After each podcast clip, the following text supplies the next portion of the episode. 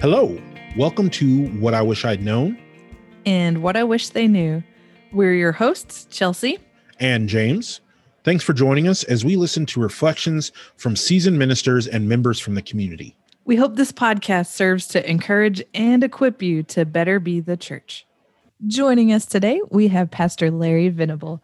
Larry Venable graduated with a Bachelor of Arts from Howard Payne University and a Master's of Divinity from Southwestern Baptist Theological Seminary. He and his wife, Etta, have been married for 45 years and have 4 children. Jason, who works at Blue Cross and Blue Shield and is a worship leader at a new church start in Frisco. Scott, who's the lead pastor at Northwood Church in Keller. Melissa, who is an assistant principal in the Plano School District, and John, who's the lead pastor of New Life Baptist Church in Little Rock, Arkansas. They also have 13 grandchildren. Larry has served in both youth and pastoral ministries, including his current pastorate at Freeman Heights Baptist Church in Garland, Texas, where he has served since 1983. Larry has a huge heart for community ministry, and Freeman Heights Baptist Church is having an enormous impact on their community in Garland, Texas. We truly enjoyed hearing and learning from the wisdom and knowledge that he has obtained over his years in ministry. We hope you enjoy as much as we did, Pastor Larry Venable. All right.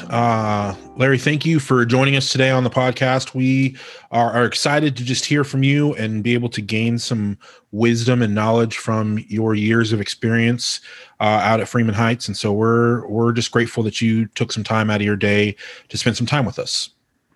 Thank you. Glad to be a part of this. So our first question is, when did you start in full-time ministry and how many churches have you served? Well, you know, I did three part-time youth ministries, and everybody will tell you there's no such thing as part-time ministry. So right. That's true. Phase. Actually, my first pastorate was in 1978 in Fort Worth. Served from 1978 to 1983, and then 1983 came to Freeman Heights. Been here ever since. Wow, that's great. That's a long time. Yeah, it's 37 years now. Wow, and that's a really long tenure at one church. That's amazing. I just say they haven't been able to get rid of me yet. So that's great. So as you think back over those years of ministry, Pastor Larry, what's something you wish you had known when you first started in ministry that you know now? I wish I'd known the real value of mentoring.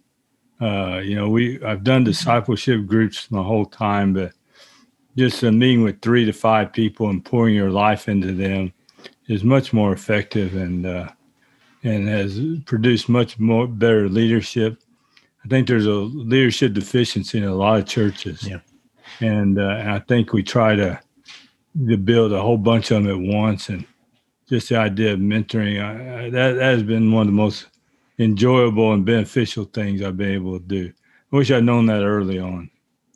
What point kind of in your ministry did you realize the importance of that? I'd say I'd been here about 9 years and realized that the leadership was not what it needed to be.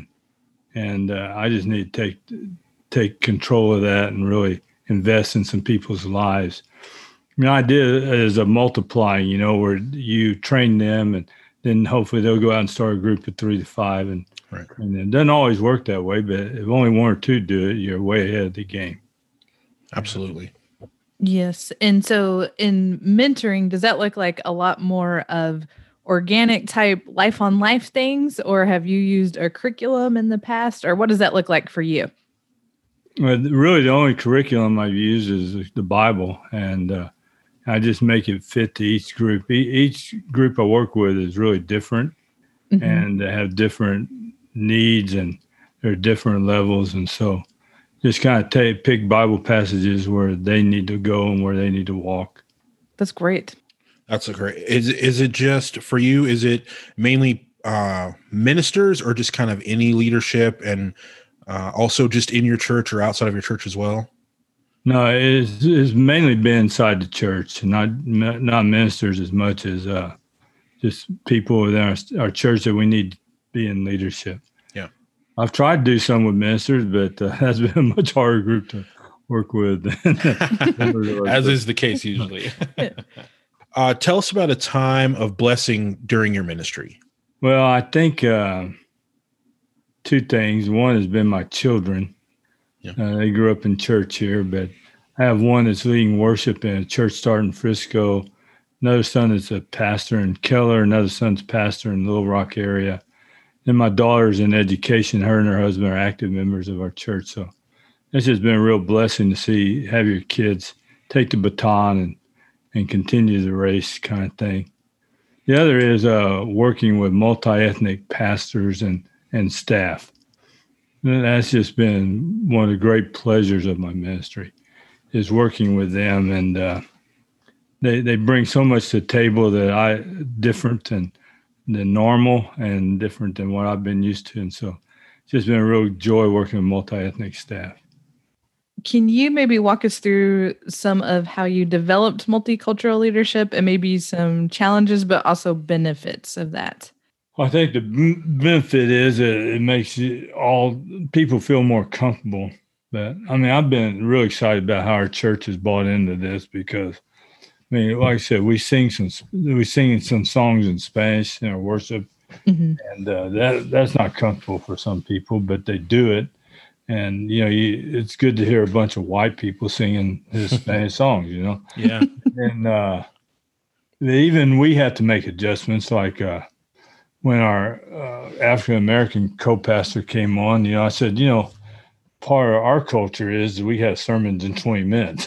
Part of your culture is you preach an hour or something. Right. so he's learned to preach a 30-minute sermon, you know, and because it's you have to adjust to reach different cultures, and you have to have people who are willing to make adjustments to do that. And so the development of the multicultural staff has been mainly praying and God sending you people, that putting people in your path that you know can work together. Mm-hmm. Mm-hmm. What I know, there's lots of differences. So what kind of keeps y'all unified, or have that straightforward and single-minded vision? I think the willingness to let go of some things that we hold dear. Mm-hmm. For me, I love to preach, so you know, letting some of that go is not easy for me, but I have to do that to make it work. And then you know, praying together, becoming friends together, mm-hmm. and living life together. You know, so these guys. We'll go see my grandson play football or whatever, you know. So mm-hmm. we just try to develop a real close family atmosphere kind of. That's great. But we also bring in guest speakers. Mike Satterfield, I brought in, he's a good friend of mine. He comes in several times a year and preaches for us. And so people enjoy that as well. It has to be a commitment that the pastor makes and casts a vision for and commits to. And I haven't seen a church go multicultural that didn't lose people over it. No, I don't think there will be. I think you will lose people. And that's why I keep coming back to think missions, not members. You know? Right. Mm-hmm. Yeah, because you got to fulfill God's mission. And we can't keep members at any cost. Right. That'll kill you. That's great. And so you... started pastoring in 1978. So your kids all kind of grew up as pastors' kids. Right. Yeah. Was there goals kind of in there for them personally? Were their personal goals to enter into ministry, or is that something that developed kind of later on in their lives? Well, my wife and I wanted to make sure God called them and not us. And so, mm-hmm. you know, we just wanted them to be serious-minded disciples of Christ. And this was a good church to raise them in, too. They never were told they had to do something because they're pastors' kids. And you know, we just wanted them to be followers of Christ. So it's been his call upon their lives. It's done that. That's awesome. That is. And I know sometimes pastors' kids don't have a great experience growing up. And it sounds like all of your kiddos are walking with the Lord, which is great. Do you have any advice for parents that are in ministry? Well, my advice would be don't ever try to make your ministry better. Just let them grow in the Lord. And we never try to tell our kids, you got to go to church because you're our pastor's kids. You go because we want to follow Christ. Right. Just be followers of Christ. Genuine. And I think at home, you know, they don't need to see us as perfect parents, but they do need to see that we're genuine followers of Christ. Right. Oh, that's a good distinction. That's great. Living it out at home, not just at church. Yeah. And now knowing ministry is a journey, and sometimes that journey includes trying times. Can you tell us maybe about some trying times during your ministry? Well, yeah. There's been quite a few, but you know, moving a traditional church to a non-traditional ministry has not been easy. Some people say, "Man, you know, it's exciting what y'all are doing." My response is, "It is now." Right. You know, we had a time in about early 90s where we were trying to build a building here. We've been growing, and we're going to do church plan A. And there's a ministry going on about 2 miles from here in a health club that was going bankrupt, and we had some people working with them. So I decided we needed to buy that health club. I decided God wanted us to do that. I mean, God made that very clear to me. This wasn't very clear to everybody else. So we voted on it as a church. It passed by one vote according to our Constitution. Almost called it off, but man, it's been a great blessing. We call it The Rock, and it's just been a tremendous blessing. We have several ministries going on there. So that was a tough time. We had several families leave the church because of that. And every major move we've made ministry-wise, we've had people leave. Right. So we want to thank missions, not members here. Yeah. Right. Will you just explain a little bit, kind of, you said you guys are more of kind of a non-traditional. Can you explain what you mean by that? I think non-traditional is that we just, we decide we're going to be multi-ethnic, multicultural. Two reasons. One is practical. That's our community now. Mm-hmm. The other is theological. We believe that, you know, church in heaven's made up of every tribe, language, and nation. Right. I think the church on earth ought to look like church in heaven. And so we made that distinction. We wanted to be multi-ethnic. And so we do Spanish songs in the service, and we do different styles of music here and there, all designed to make all cultures feel as comfortable as we possibly can. And we would try to reflect that in our staff as well. That's awesome. How long ago did you guys kind of make that change out there? It was about 1992. In fact, it was 1992. We bought this building, and the building kind of was The Rock. It's 2 miles from our church campus, and we didn't put our name on it because we wanted other churches to be involved in ministry there with us, and that just kind of was the catalyst for all that we're doing. Good. For some folks that maybe aren't as familiar with the ministry that y'all do, can you kind of describe maybe a little bit about The Rock and different ministries that your church is involved in? Well, some of the ministries have been going on the whole time. Some of them had a shelf life and aren't still active, but we have a pregnancy center there. We have a supply closet for infants and young children. We have a food pantry. We do, there's a karate club that meets there, kung fu club, and there's a weight room. And we feed after school, feed kids after school. And in summer, we feed lunches there. And then we have a sewing room, teach people how to sew and all that. And so then we have I can't always remember everything we're doing. Right. That's a lot. We have a Hispanic church that meets there, and, you know, we're hoping to get a kind of a multicultural church going soon. Good. And all that is going on at The Rock, right? Right, yeah. Yeah. It's a busy place. I remember we first bought the building. I stood there in this big empty building. I thought, God, what are we going to do with this? I had no idea where it was going to go. So we just kind of go step by step and let God open doors. That place is awesome, and what you guys are doing is so great and impacting that community. Do you have just maybe a quick story of how The Rock has impacted the community out there? Well, you know, we have there's 50 apartment buildings within 5-mile radius of The Rock. And almost all of them are Section 8 housing. So there's a big need there. And just we've seen a lot of changed lives. And everything we do, we infuse with the gospel. We don't want to just hand out stuff and not share Jesus with people. So we've seen a lot of changed lives. And some families, I don't want to necessarily use their names, but right. We've seen all the children come to Christ and families changed. And we've seen... people enter into ministry through there. You mentioned that some of the ministries have a shelf life. And so I think it would be helpful, especially kind of in this time where a lot of churches have opportunities to kind of shelve some ministry and start some new things coming back from COVID and things like that. How do you guys kind of know when a ministry that you're involved in has kind of hit that shelf life? A lot of times it's a lack of leadership.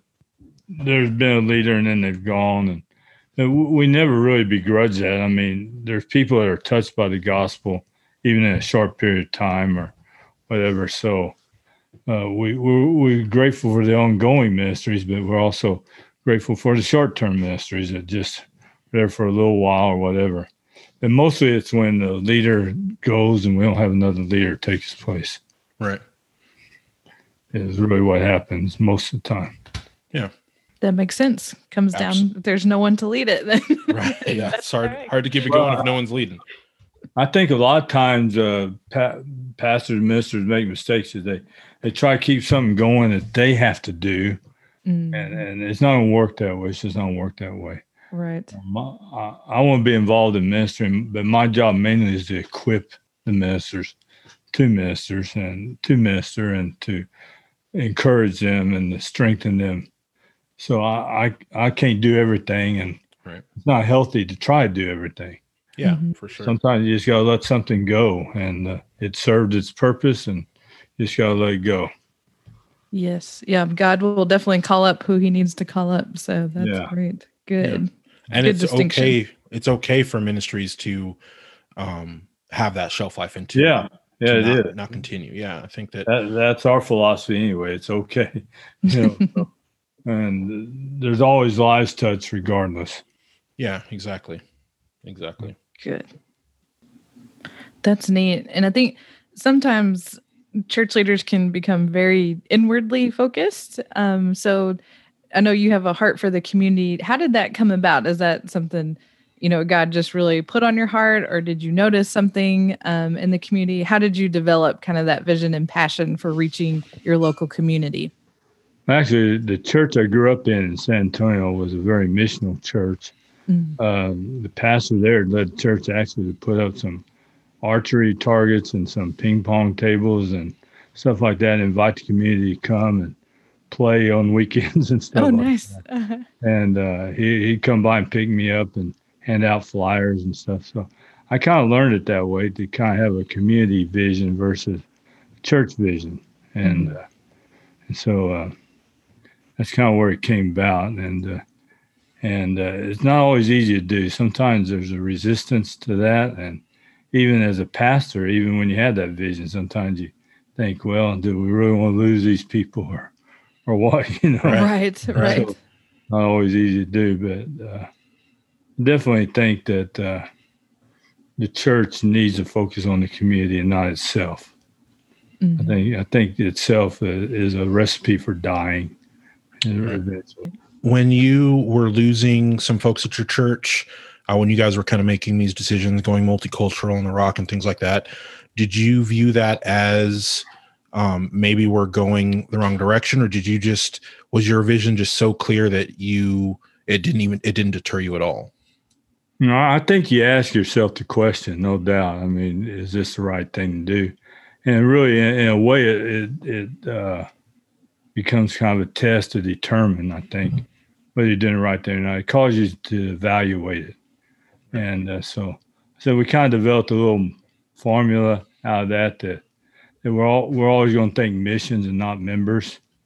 Mm-hmm. And what I found out too, when we bought The Rock and other ministries that we're doing, there's a lot of people aren't gifted to teach in Sunday school. They're not gifted singing the choir. For a long time, that's all church really offered. You either teach, sing in choir, or you sit, you know. Right. Mm-hmm. I found out there's a lot of people that build stuff that get in there and will put groceries together, you know, clothes together, things like that work hard, and maybe you think they weren't real servants, and they really are, you mm-hmm. know, but they just didn't have opportunity to do it. So, yep. So in addition to kind of creating those opportunities to serve, how did you pass that vision along to your members to start looking towards the community? Well, you know, we did from the pulpit, preached on it quite a mm-hmm. bit, and through the mentoring process as well, I share that with them, and then you pray for a hunger in the hearts of people to make a difference and to get involved in people's lives. And you know, when people see people that they're working with come to Christ and lives change and families change, mm-hmm. you can't hold them back anymore. Right. Yeah. So, yeah. That's great.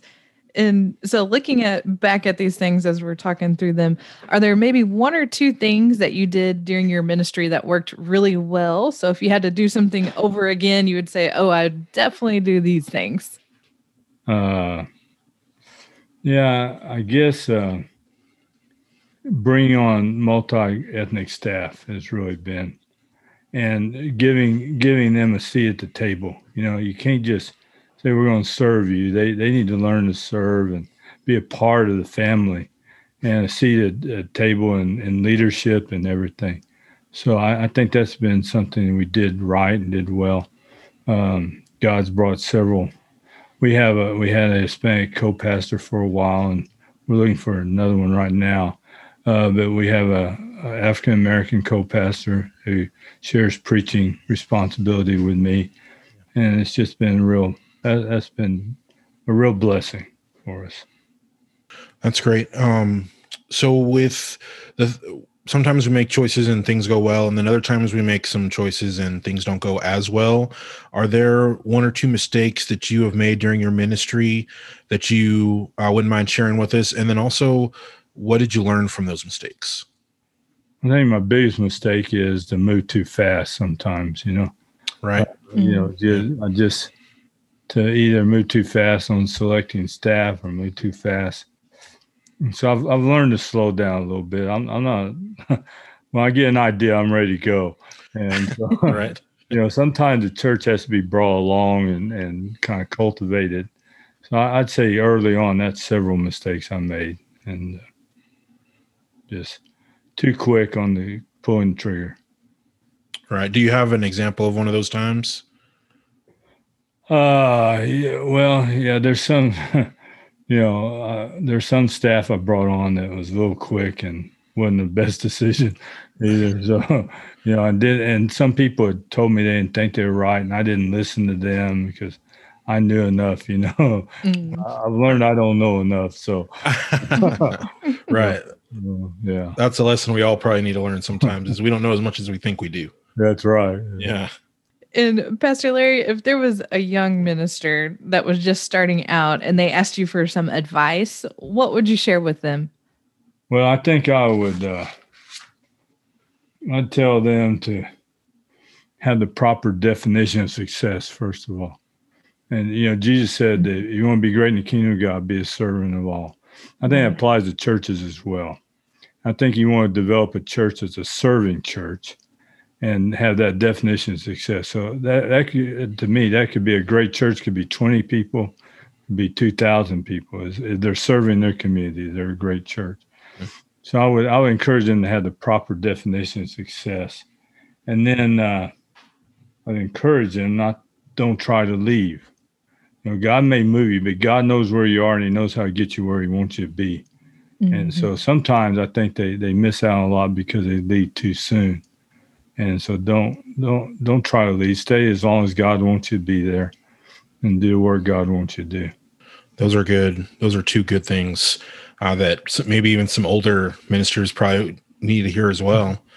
Do you have any advice on, so I was a young minister for a long time. And do you have advice on how to know when maybe it is time to leave? Sometimes your hand is forced by circumstances, but when there's other times where, and so there have been times in my life where I received an offer or an inquiry from another church when I wasn't unhappy with where I'm at. And so just that, trying to figure out, where does God want me to go? Does he want me to go to this place that maybe is bigger, pays more, has more opportunity than where I'm at? And so my wife and I talk about it and prayed about it and things like that. But do you have any just pointers or helpful kind of things that could help in those kind of situations? Well, when I came to Freeman Heights, I made the promise to him that I would not apply for other jobs. And, I've been contacted but for other positions. And I think you have a responsibility to find out if God's in that or not. Mm-hmm. So I don't think you need to ever make a decision based on more money or more opportunity. You just need to decide if it's God's will or not. That's it. Does God want me here? God want me there. And there's a time where I considered wanting to get out of here, but, we prayed about it and felt just that I have that conviction. Like I said, God knows where you are, knows how to get you where he wants you to be. And if that's stay where you are, then stay. So if you put all the factors aside, like more money, more prestige, whatever, and don't need any of that because God will take care of you. And the only thing you have to consider then is what is God's will for my life and for his church. Right. Good. And you mentioned a couple of times about being a servant and that definition of success. So how do you pass that along and develop a culture of servanthood within your congregation? I think you have to constantly recast the vision, constantly. Mm-hmm. We had a Sunday just 2 Sundays ago where that Sunday is dedicated to recasting the vision. And that's what we talked about. We use 2 words here, sending and serving. We want to send people in the community, and we want them to serve the community. And so those are 2 terms we kind of keep before people all the time. We're sending you, and you're serving. And you just keep emphasizing that and recasting that vision, then church is going to get it. Brother Larry, so you mentioned you're in a community that has a lot of needs, and you listed off a whole list of things that your church is doing to help meet those needs.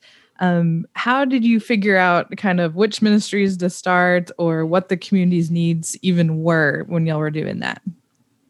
Well, one is we listen to the people here mm-hmm. who are in the community, and we listen to our church members, and they come and say, I'd like to do this. And we say, well, all right, let's pray about it and let's see if we make that work. And what you have there is a whole church full of servants when that starts happening. Right. And then the other factor is, you got to talk to people in the community.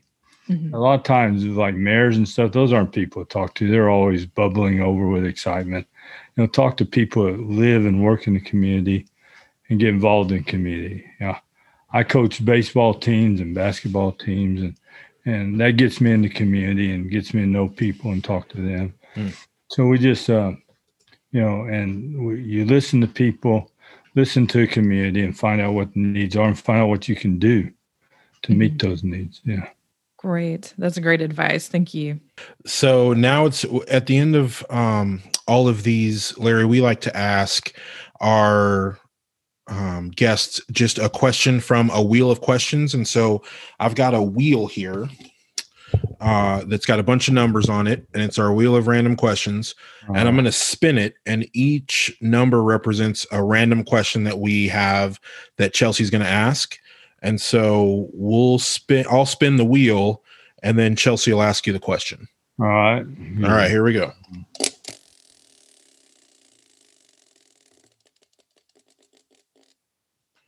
We landed on, number 1. There you go. Number 1. Number 1. Okay, here we go. What is your favorite hero in fiction?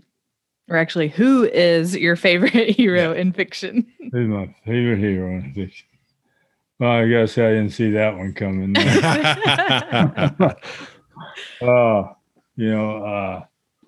I think it's the Rifleman. Nice. Look at that. Yeah. He always gets the bad guy, and he's got strong morals, and just there's always a gunfight. That's what I like. That's a great choice. My dad, growing up, my dad loved Western shows. Uh-huh. And so I'm 42. And so we would watch The Rifleman when it came on and all of those kind of old Westerns. Yeah. And so I love that. I love that. That's a great answer. I would have never come up with that in a million years. I think I just watched one. Well, perfect. Thank you, Larry, so much for taking some time, like we said, just to share a little bit with us. I love the ministry of Freeman Heights and the things that you guys are doing out there, really impacting that community directly. And so there's a lot of wisdom that you guys have accumulated over that time. And so we are grateful for you sharing a little bit of that with us and our listeners. Well, I appreciate it. We probably could have given all my wisdom in about 5 minutes, but oh no. Appreciate you. Let me share. Yes. Thank you so much, Pastor Larry. We love the example of a servant leader that you are. So thank you for continuing to serve your community. Well, thank you. God bless y'all. You too, Larry. Thanks. Man, Larry was great. I'm thankful for Larry and the ministry that they have over at Freeman Heights. There's just so much wisdom and knowledge that he's gained over a really long time at his church. So, Chelsea, I ask you this every time, and I'm going to ask you again, where should we even start with this? Good question, yet again. Listening to Pastor Larry, I really appreciated kind of the conviction that he had, right? And, really seeking where God was calling him to be and what God was calling him to do. And then sticking with that, regardless of the fallout or benefits that were attached to that. Right. He talked about, hearing clearly from God on a lot of he mentioned specifically The Rock, hearing clearly from God on The Rock and buying that, gym for the church, and he heard clearly that that's what God wanted. And when it came down to the church voting, it passed by one vote. Yes, that's a narrow decision right there. You cannot get more narrow than one vote. But it passed, and look at all the amazing things that God did. And so Larry heard, and Larry stuck to the conviction of the calling that God put in his life. And he's seen more fruit than you can possibly imagine come from The Rock in their area, in their community. Yes, and he mentioned several times, focusing on mission over members. And I think that really helps with conviction and following through on the calling God's given you. It can be difficult if we think it's going to be a decision that will upset people and maybe cause some people to leave. But knowing that if you're following God, you can trust him with the results no matter what. Absolutely. He also talked about just when he went to Freeman Heights in 1983 or whatever it was, that he told them when he went there that he would never apply for another church. Yes. Like he felt called there. Right. And so he was just letting them know that he's not ever going to be looking for a new job. That takes some serious conviction. It does. And especially if you have a family with you too. So right. That was just wholehearted obedience right there. Which I think is actually a great example, because I think today in, I don't know if this is I think it's been around a long time, but I feel like there's a trend to follow more of a business model in ministry, where sometimes we're tempted to start out at a what we consider a smaller church, and then work our way up, to bigger churches and whatnot, and kind of seeing that as a definition of success. Right. But I think when we do that, we lose that sense of calling and forget that We just need to be where God calls us and have that sense of purpose and direction from Him, not just trying to go up the ladder, so to speak. Absolutely. When I was in seminary, I went for student ministry because I wanted to be a student mm-hmm. pastor. And a lot of my fellow student ministry classmates talked like student ministry was just the first step on the path to being a senior pastor. So they were called to be a senior pastor, but they felt like they had to be a youth pastor before they could be a senior pastor because that's the way that it went, when, you know, God is amazing and powerful enough to put a call into your life and then give you that opportunity. Right. And so if you're called to be a senior pastor, then go for that. There's no reason to be anything else if that's what mm-hmm. He called you to. And I think that that's what we see in Larry, is that when God called him to something, he went for that. He didn't go for the lesser of that to work his way up. He went straight for it and grabbed it, to the point to where for some of his mistakes, he talked about moving too fast. Like when he feels like God's telling him to do something, he jumps at it so quickly that mm-hmm. maybe he forgets that other people have to come along with him and pays the price over that sometimes. Yes. So the importance of really discerning God's calling and sticking with that, I think was a great example that Pastor Larry gave us. And also, you know, it takes a lot of pressure off, I think, if we are just focusing on obeying God. Right. And we don't have to worry about numbers, whether they're up or down. We just follow what He's called us to do, and then we trust Him with the results, I think. And so that alleviates some of that worry over, oh, is attendance up? Is attendance down? Right. Because then God gets the praise if there's any growth, because it's all Him. Right. And again, it alleviates some of that worry if numbers start to go down, because God's the one that grows the church, not us. Bingo. I mean, that's the thing to remember, but hard to kind of execute, because when you see families that you love walking away because of a choice that you made, it's hard for that hurt not to make you reconsider.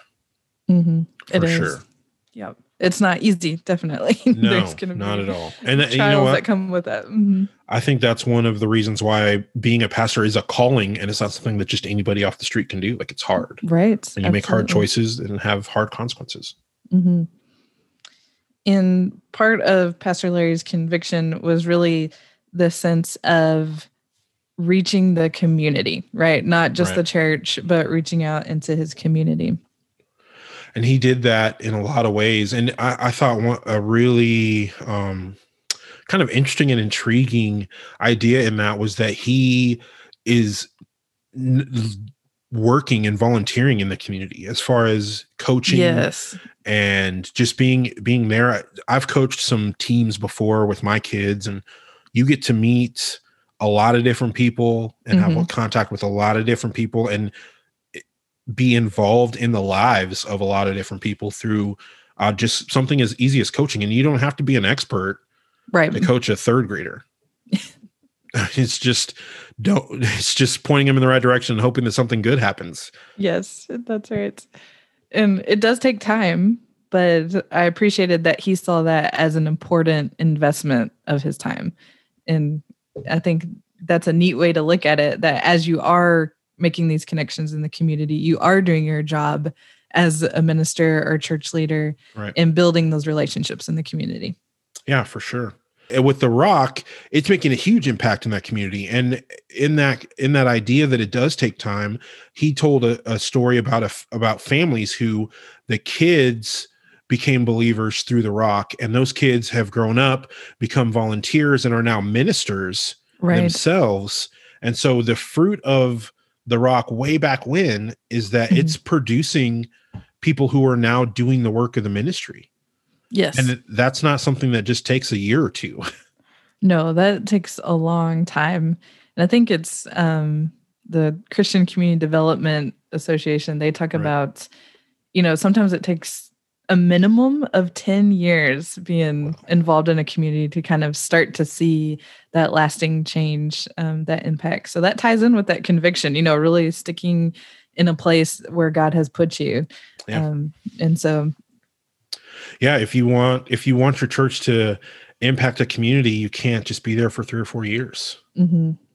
And they really went outside of the church to do that. They weren't asking people to come inside the building, right? Which I think can also be a pitfall, is when we're just trying to get people from the community inside the church building.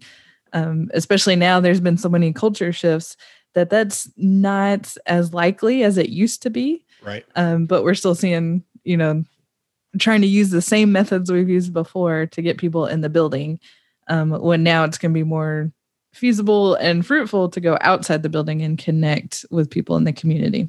Right. I think that there has been that shift of, it's not as important as it used to be to get, mm-hmm. To get butts in seats, as they used to say. That was kind of the main goal, was just to have your Sunday attendance as high as possible. But I don't think that that's the goal anymore. The goal now is to make an impact for the gospel in your community. Mm-hmm. And sometimes that doesn't look like butts in seats, right, on Sunday morning. Mm-hmm. It looks like building relationships, right, with people outside of the church. And using church resources to impact lives and families that don't go to your church. Yes. But that's also a positive, because I think it opens up the doors for more people to use the gifts that God has given them. Right. Which is something that he mentioned when he talked about mentoring and volunteering, and just allowing people to use their gifts to serve the ministry. And he talks specifically is the word.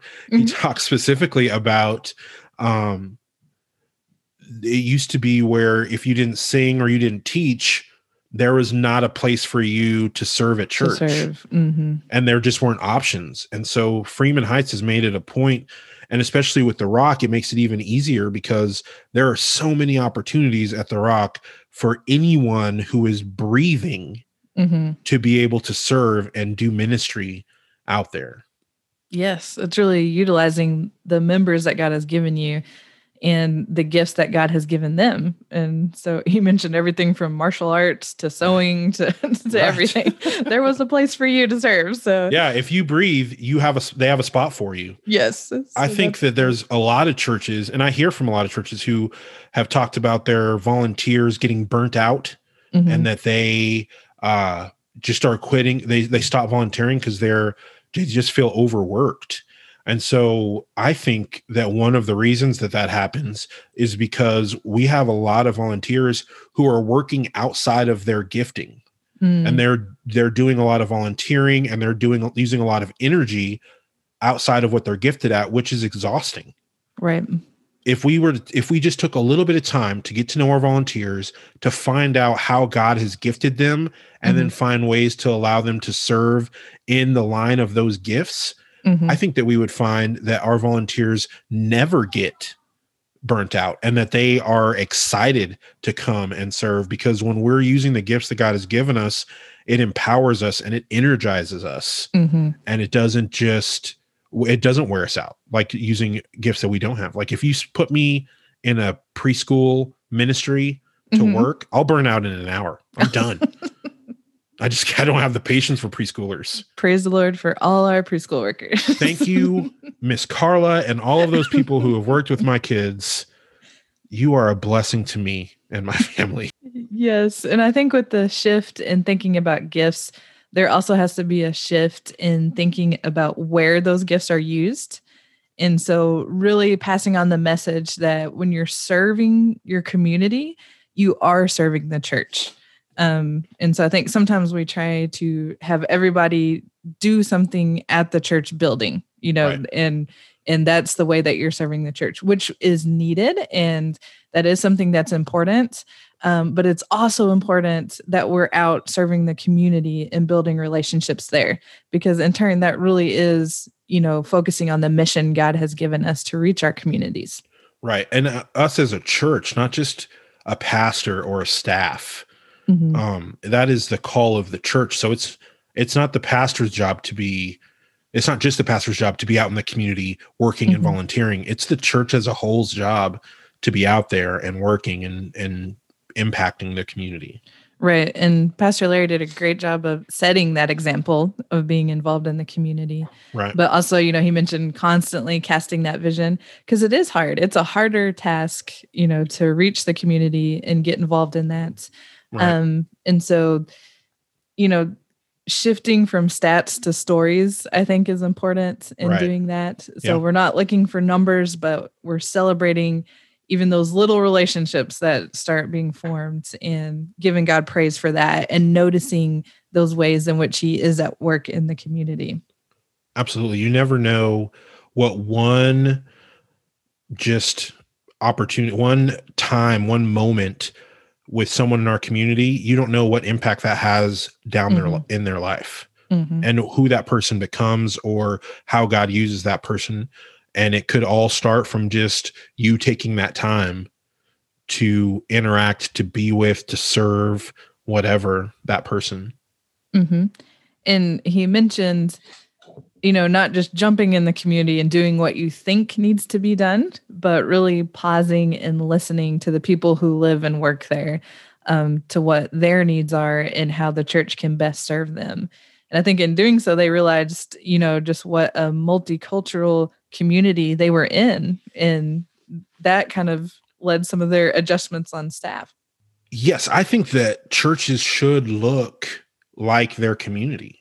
Like, I think that that's our call. And Larry even mentioned that for him, the vision was, man, heaven's going to look so diverse. Right. And when we're worshiping together as a family of God, we are going to look so different.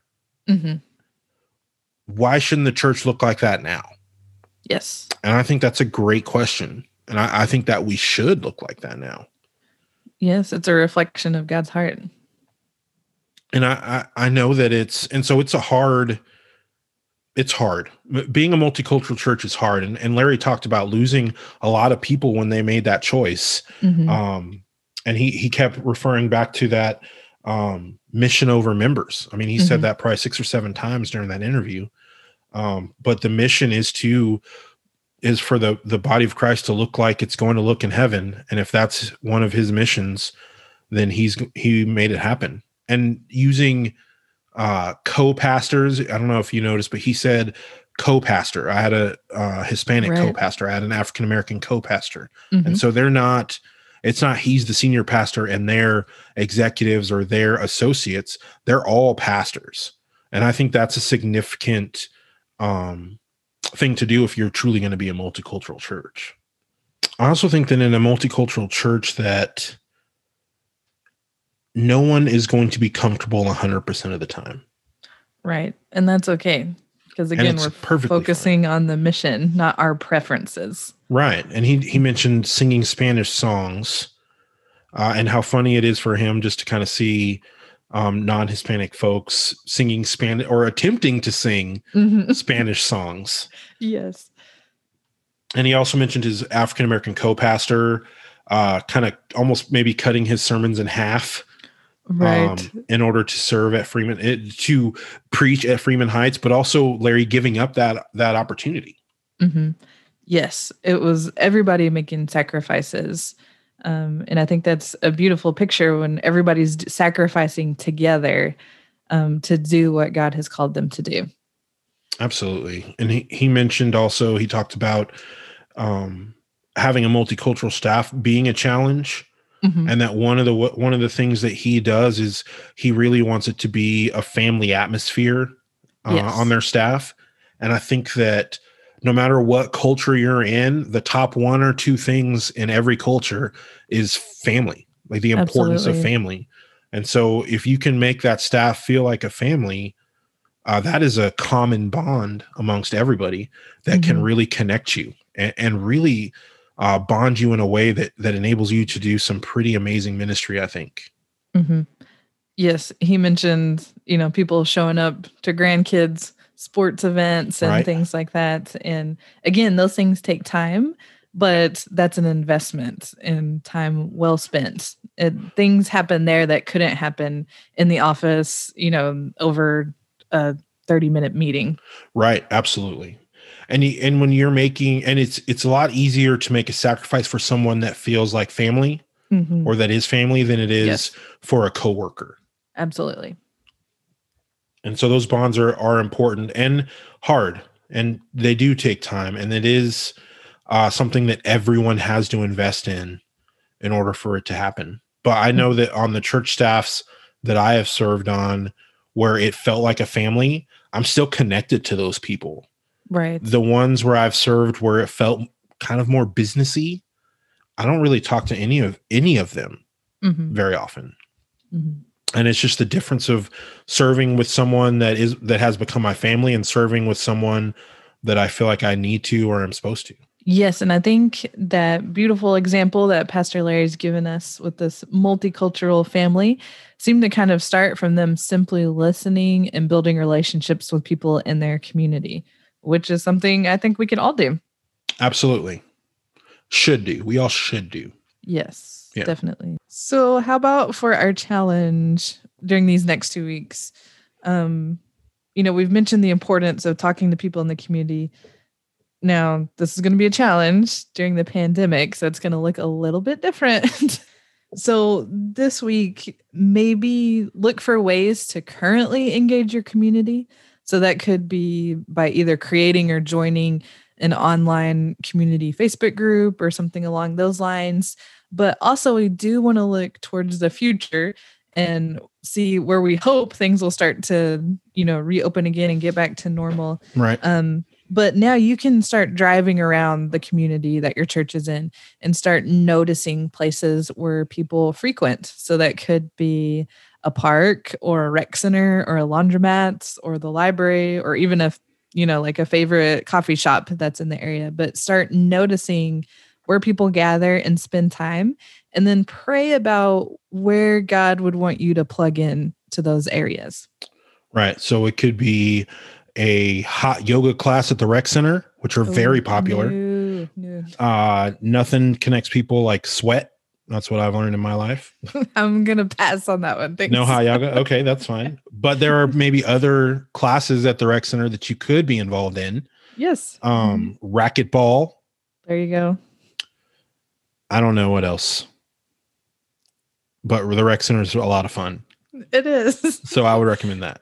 But, a lot of churches have leagues, sport leagues and things. So just a simple joining the rec league instead of kind of, isolating the church league right. might lead to a little bit more relationship development within the community. Yeah. So just something to think about. I think that if we take this challenge before God and we really do sincerely pray, God, how can I connect with my community better as we're driving around and looking at these places, mm-hmm.